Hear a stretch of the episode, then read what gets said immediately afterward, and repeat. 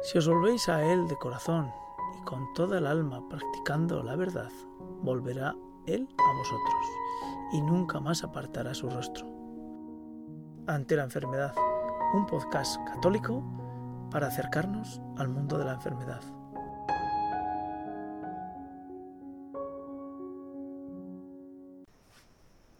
Hola amigos de Ante la enfermedad, ¿qué tal estamos?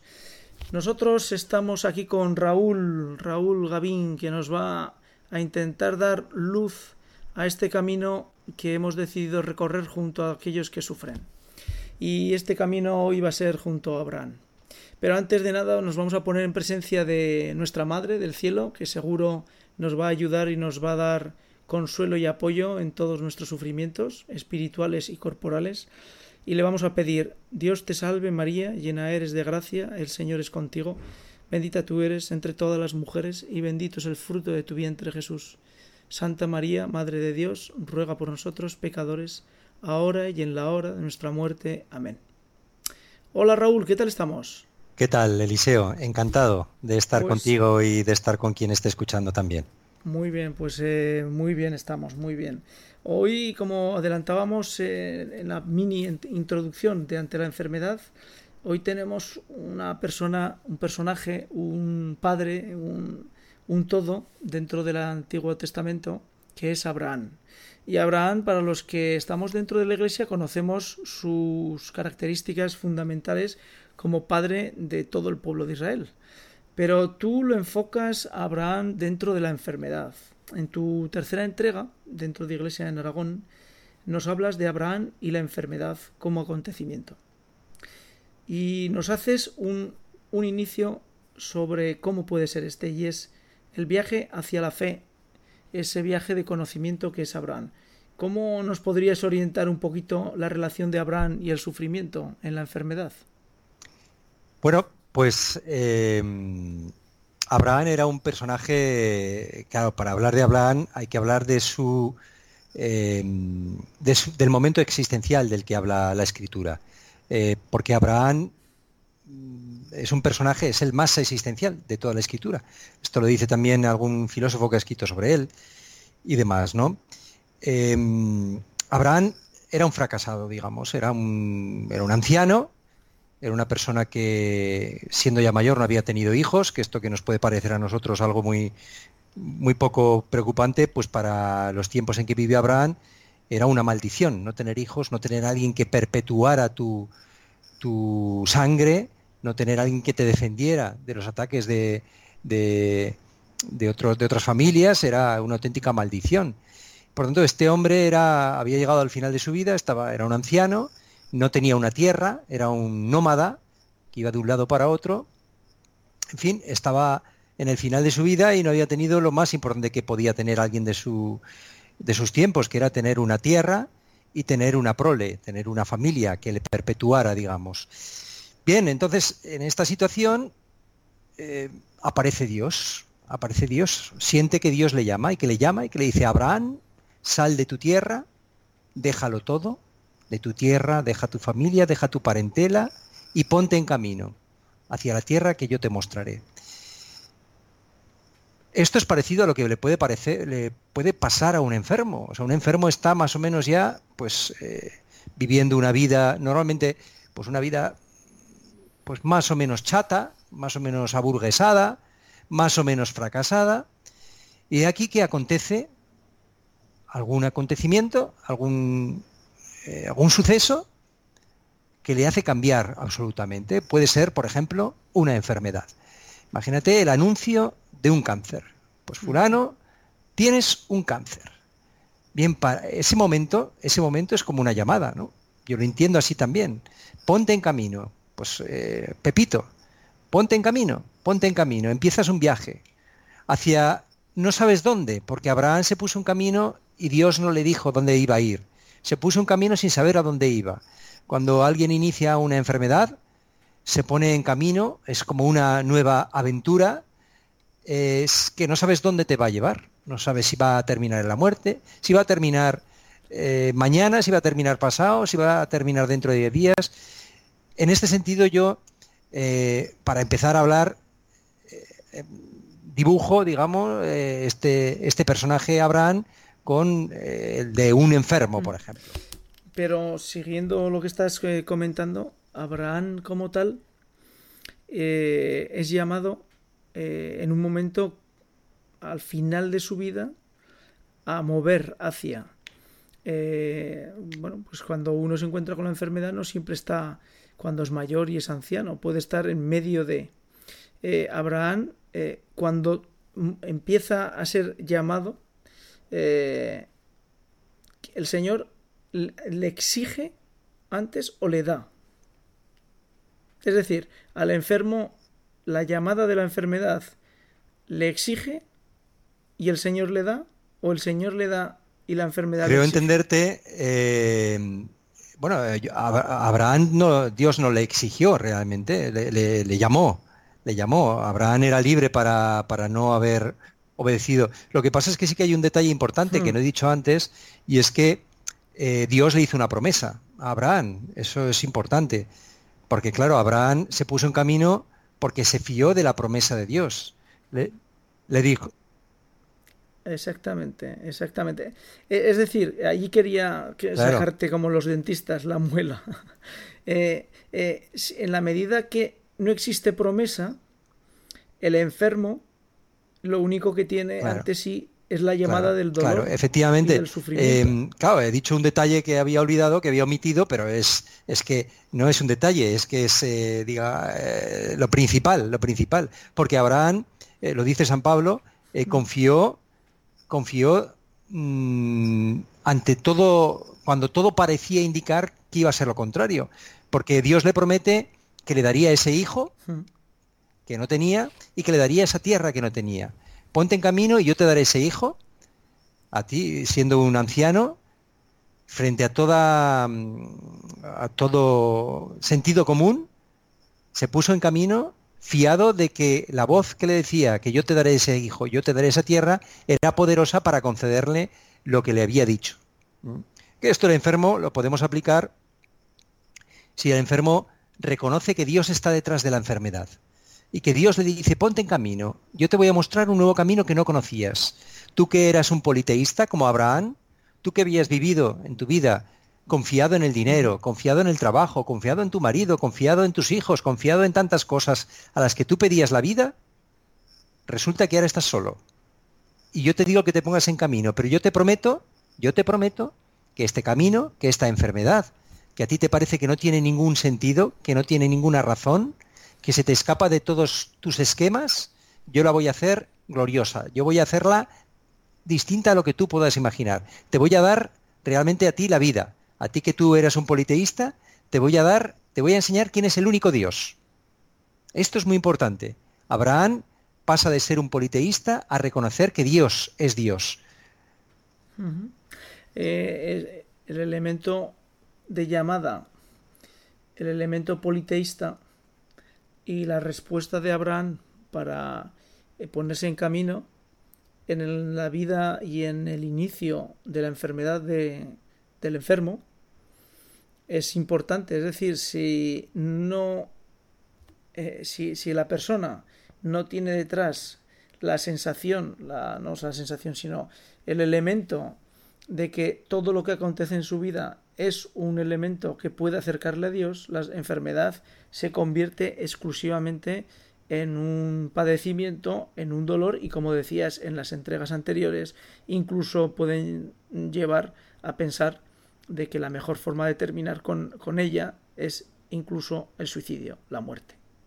Pero hay otro elemento, dejando claro ya el elemento politeísta, que evidentemente todos lo tenemos, es decir, todos tenemos en nuestra vida debilidades en que nos colocamos delante de pequeños diosecillos, en que nos atrae el dolor, nos atrae el dinero, el poder, la fama, el éxito, la riqueza. Bueno, pero la pregunta que señalo es, cuando el enfermo le señala al Señor dentro de su enfermedad, uno se pregunta, ¿por qué a mí? ¿Cómo crees que Abraham se puso delante del Señor y reflexionó por qué tengo que ser yo el que tenga que ser el padre de un pueblo numeroso. Bueno, Abraham, cuidado, porque Abraham lo único que hace es ponerse en camino. O sea, Abraham no descubre a Dios. Lo único que siente Abraham es que hay una voz poderosa distinta a los otros dioses, seguramente. Esto no se explica bien, pero se intuye, ¿no? Que escuchó una voz, que esa voz, o que sintió en su interior, no sabemos cómo fue exactamente, pero sí que intuyó que esa voz era distinta a la de los otros dioses. Pero él lo único que hizo es ponerse en camino. Y ponerse en camino enfrentándose a su mujer, enfrentándose seguramente a todos los que lo rodeaban, que pensarían muy posiblemente que estaba loco o que estaba ya pues con los síntomas de la vejez, que se iba de la cabeza. Abraham no descubre en ese momento que iba a ser el padre de una multitud. Al contrario, Abraham lo que hace es empezar a caminar.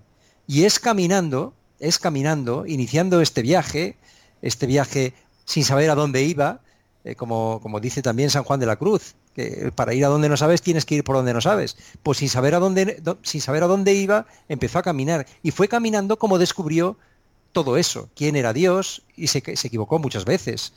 Cayó, en fin, podemos empezar a hablar ya de lo que ocurrió después, pero claro, inicialmente no descubre él que iba a ser el padre de una multitud. Él tendría también sus dudas, pero aún dudando, pues Abraham, se dice que Abraham es la fe, porque frente a todo lo que podía apuntar el sentido común, Abraham se puso a caminar, obedeció, o sea, hizo su fiat, a semejanza también de la Virgen María. Por eso se dice que Abraham es la fe. El Catecismo, cuando define la fe, inmediatamente lo que hace es hablar de Abraham, el Catecismo de la Iglesia Católica. Abraham es la fe. Si tú quieres saber si tienes fe o no tienes fe, tienes que reflejarte, tienes que mirar en Abraham. Si a ti se te ha dado, si tú has experimentado esto que ha sucedido con Abraham, tienes fe, y si no te ves dentro de esta palabra, es que no tienes fe, no pasa nada. Pero si leemos un poco, Abraham era un hombre que tenía rebaños, tenía posibilidades, tenía, como se suele decir en la tierra, un buen pasar. No tenía necesidad económica absolutamente de nadie de los que le rodeaban, salvo el hecho importante de que no tenía una prole que le pudiera proteger y cuidar en su ancianidad, en su mayor ancianidad. Entonces, en la medida que Abraham lo tenía todo, la llamada de ese Dios, dentro, que lo has dicho muy bien, dentro de todo su entorno politeísta, ¿cómo crees tú que le puede mover hacia ponerse en camino? O sea, que, siendo que lo tenía todo, la promesa de Dios, de esa voz que le habla, ¿qué es lo que le cambia por dentro para ponerse en ese camino de desconocido, y ese camino que le tiene que ir abriendo hacia su propio interior, ¿no? Hacia su propio a su propio, bueno, comodidad, tranquilidad, y su seguridad. Abraham, como cualquier hombre, como todos, como yo el primero, toda su vida habría buscado la felicidad. Habría buscado la felicidad en lo que fuera. Sin embargo, Abraham se deduce que no había encontrado la felicidad, y que ahora, siendo anciano, pues su vida seguramente no había descubierto el sentido.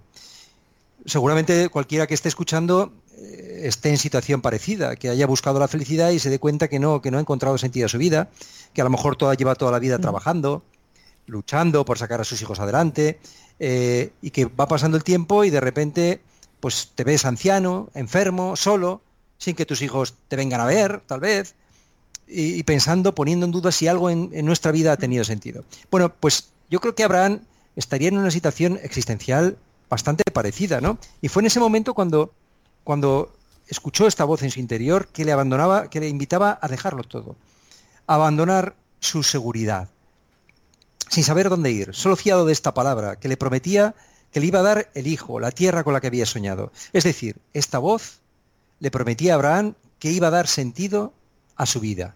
Y por eso se puso en camino. Esto es lo que creo que responder a lo que me preguntas, ¿no? Oyó la voz que prometía dar sentido a su vida. Y ese camino que emprende Abraham es la fe. Porque la fe no es una especie de magia, no es una especie de pues no sé, de cosa maravillosa que sucede, que sobreviene de improviso, sino que la fe es un recorrido, es un camino, es un billete, o mejor dicho, la enfermedad en este caso sería como un billete que tú tomas para emprender ese viaje hacia la fe. Con lo cual estamos ante la situación en que cuando dentro de mi vida acontece la enfermedad, desde el punto de vista del cristiano, es un momento fuerte en la que el Señor te está hablando y te está diciendo, abandona todo lo que tienes bien agarrado alrededor de tu vida. Eso es. Tus seguridades. Y tus seguridades. Ponte en camino hacia mí. Con lo cual, es lo que estás dejándonos claro es que la enfermedad, lejos de ser una maldición, un perjuicio, es un don, una gracia que te da el Señor para llevarte a otro lugar distinto al que te encuentras y desde luego mucho mejor y más próximo a lo que sería pues la vida espiritual y la vida en la fe y la vida posteriormente en el cielo, ¿no? Sí, hombre, decir que la enfermedad es una gracia es como muy fuerte, suena muy fuerte, porque la enfermedad en sí, ¿verdad?, no es agradable. Lo que pasa es que yo diría que la enfermedad sí que es un acontecimiento propicio para, ¿qué es lo más grande que puede uno tener? La fe, ¿no? Lo más grande que una persona puede tener es la fe. Es la fe, es sentir que Dios existe, que Dios es tu Padre, que Dios te quiere.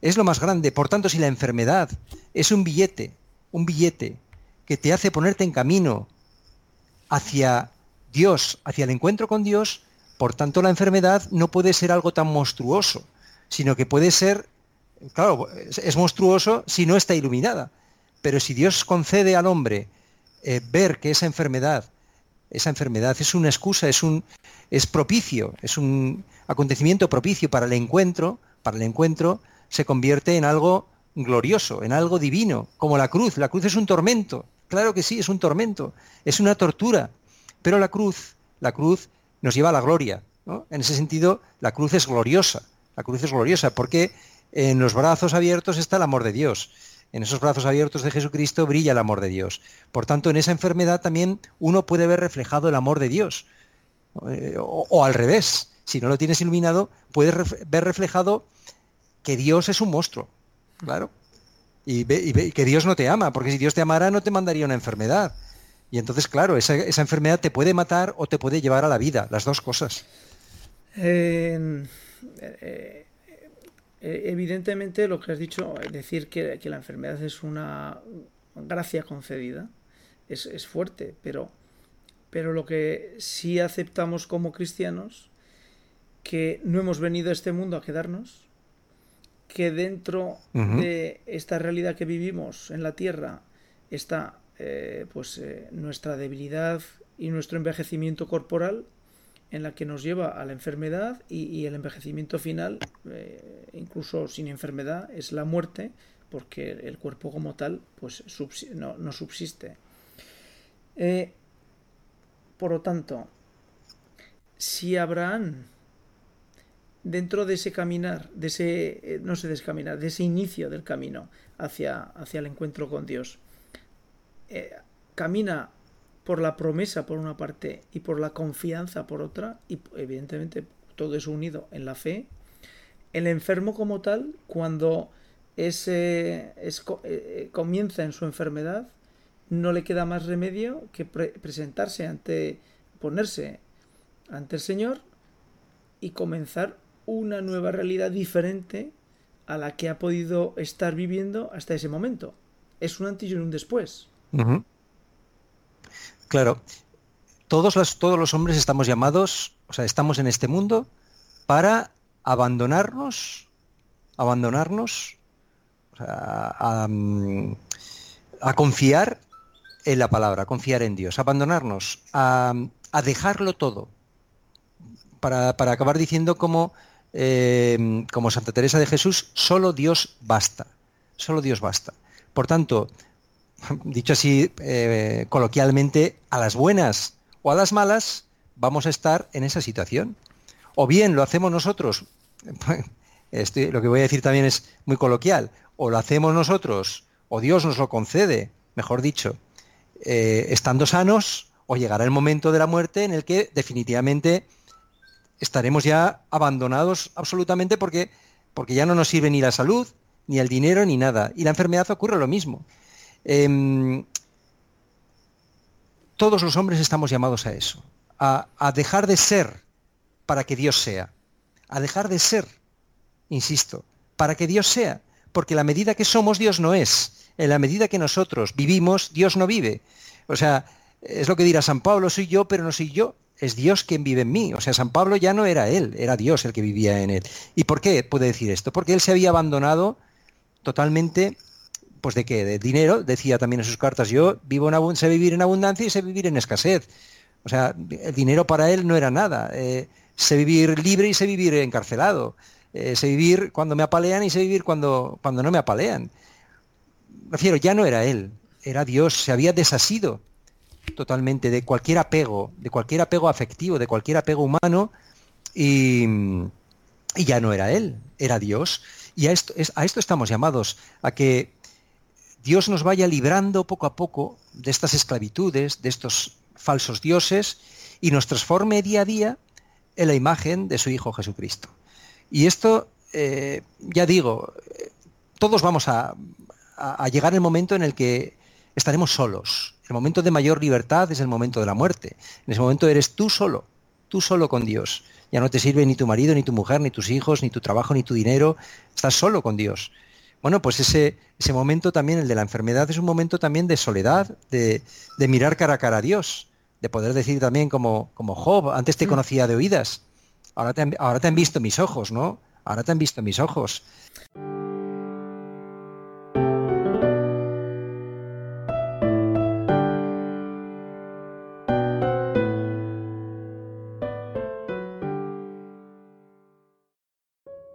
Les introducimos una reflexión de Fray Nelson Medina. Él nos va a hacer una visión, una semblanza, una meditación para que podamos caminar y acercarnos al misterio de la enfermedad. Callejones sin salida.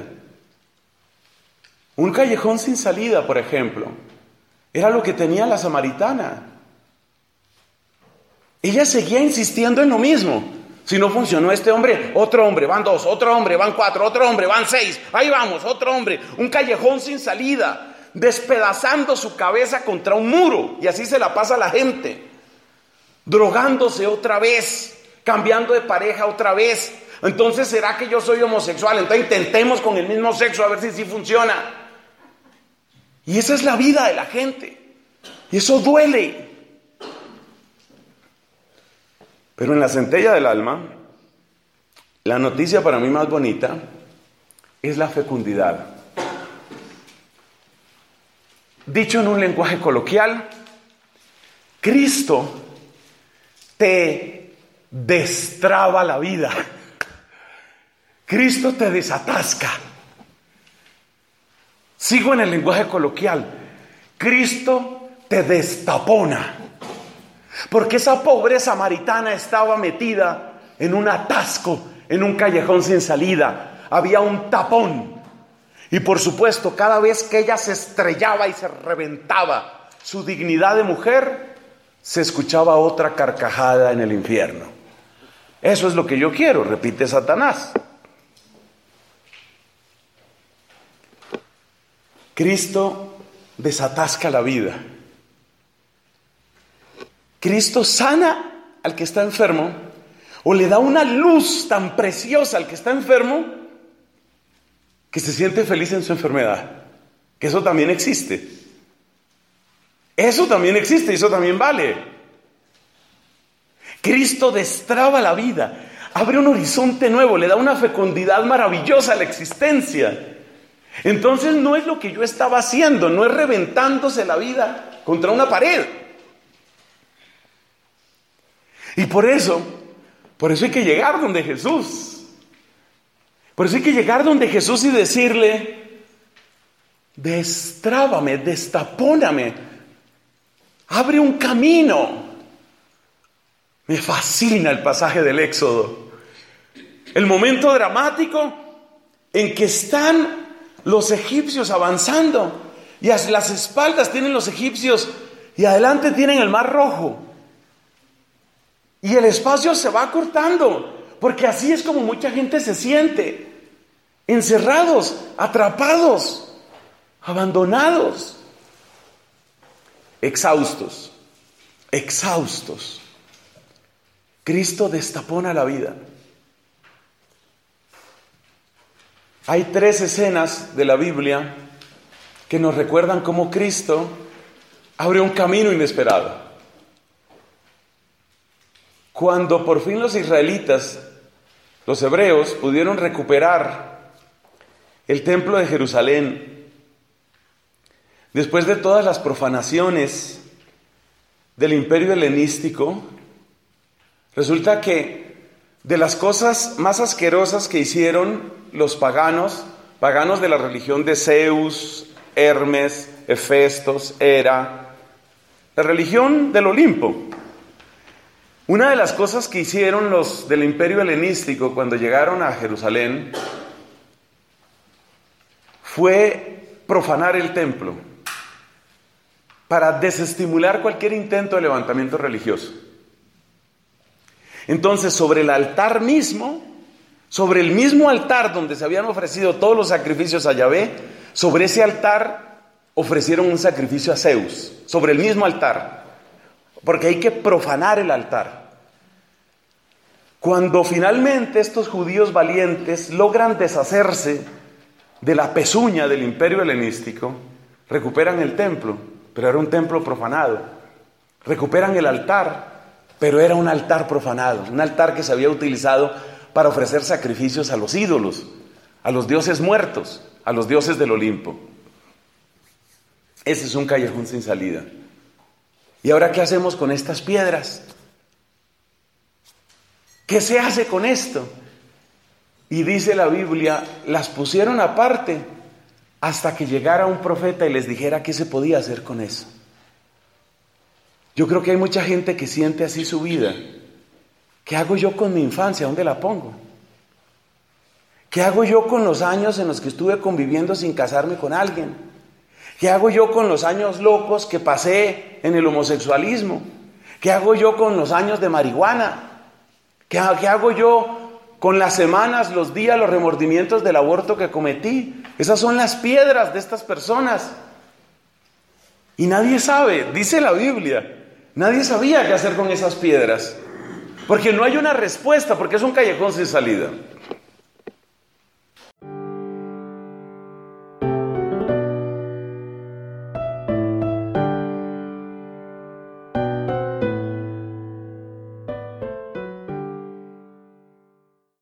Vamos a hacer una reflexión que hace unos pocos días escuchaba con respecto al tema de la enfermedad, pero se hacía referente al mundo hospitalario.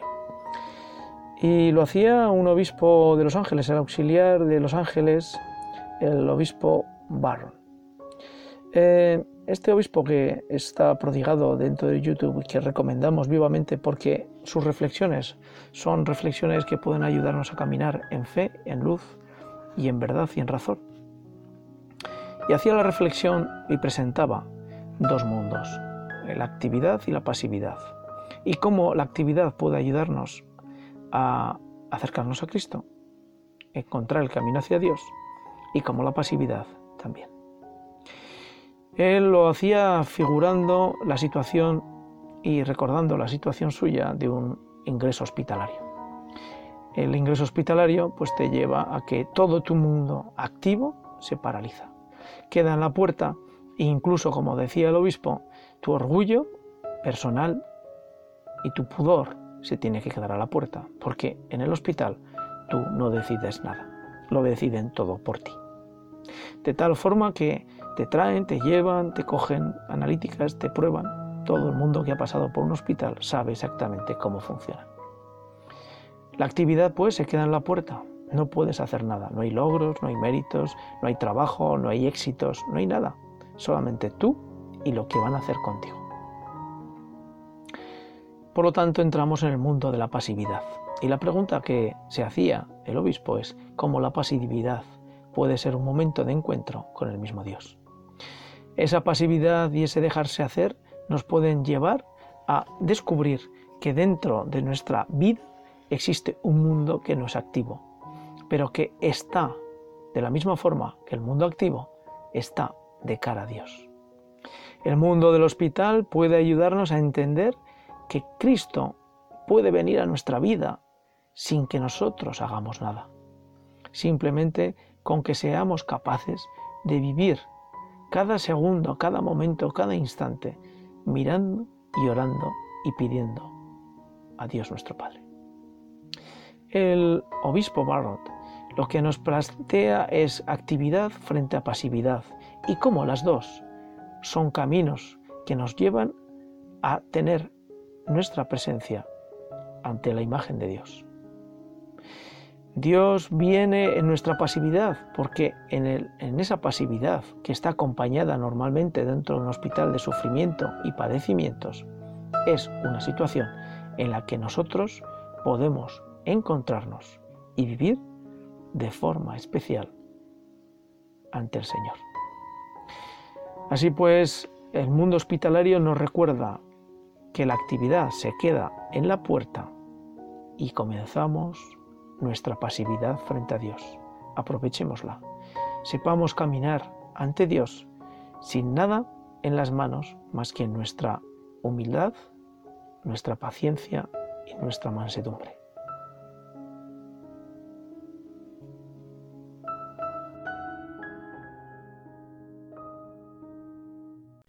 Si os volvéis a Él de corazón y con toda el alma practicando la verdad, volverá Él a vosotros y nunca más apartará su rostro.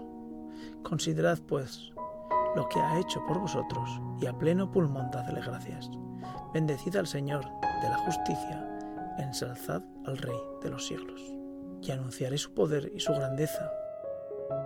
Ante la enfermedad, un podcast católico para acercarnos al mundo de la enfermedad.